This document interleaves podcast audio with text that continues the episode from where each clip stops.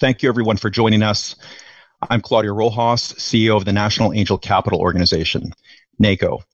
We're hosting this weekly call in particular because we recognize that as a nation, we need to harness the power of all entrepreneurs as we invest our way out of the crisis.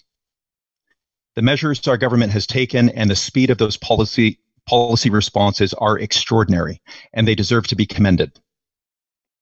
That said, gaps remain, and we need to fill them quickly, or we risk seeing Canadian entrepreneurs and the organizations that support them fall behind, or worse, close their doors. In a Globe and Mail article published this week on the need to support startups, it summarized this point well by saying, and I quote, the right policies are critical because these companies wither and die at our peril. If the pipeline of startups shrinks dramatically, there will be a massive ripple effect across the entire Canadian economy. So, with this article in the backdrop, what it recognizes is that the foundations of a new economy are being established. And as mentioned by commentators on last week's call, in recent years, there has been a narrow focus on scale ups. And while scale ups are critical, the world has changed dramatically. And so, if we neglect or move too slow to stabilize the foundation, startups, and the organizations that support them, the innovation as a whole will falter. And we'll miss the opportunity to build the skyscrapers, the scale ups, and global champions of the future. Startups and the organizations that support them, angel networks, incubators, accelerators, and social enterprises are the pillars of our innovation ecosystem. Angel networks, with the access to capital and mentorship they bring, are critical to an inclusive economic recovery. We're fortunate to be hosting today's roundtable in partnership with our newest angel collective, the 51, which was recently accepted into NACO's national network, alongside the Atlantic Women's Venture Fund, an initiative powered by nine accomplished women committed to changing the investment landscape and unlocking capital for women entrepreneurs. Angel investors have a critical role to play in helping all entrepreneurs in all cities, provinces, territories, and communities. Women entrepreneurs across the country need greater access to capital and resources. This need was there before the crisis, and it's even more so now. And the resources that we bring and the responses that we take will help them grow and scale their companies into massive global success stories. With this in mind, it's a privilege to announce NACO's new national initiative for women entrepreneurs. Amanda Philippe will be joining NACO leading this new initiative.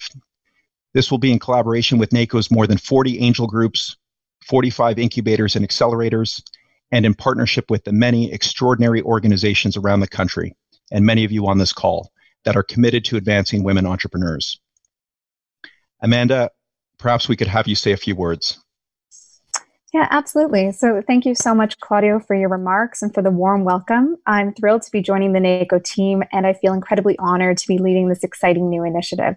Having spent over 10 years working in the entrepreneurship ecosystem, uh, most recently at 111, I have witnessed the barriers faced by women entrepreneurs and have seen the statistics. We know that women are half as likely as men to start their own businesses in Canada. And we also know that women led companies consistently outperform those led by their male counterparts. So I don't think anyone here would argue the fact that Canada's economic recovery and future prosperity are tied to facilitating the creation and growth of women led enterprises. Angel investors have an important role to play here, not just in helping to address the capital requirements of emerging women led companies, but in providing female founders with access to mentorship, advice, and networks, better positioning them for success. We know that addressing this issue will require a collaborative approach, and I'm so thankful to have incredible leaders like the 51 and Atlantic Women's Venture Fund alongside us as we develop an action plan to unlock new capital, both financial and intellectual, to drive the creation and success of women led enterprises in communities across this country. I'm really looking forward to hearing from them and from all of our speakers today.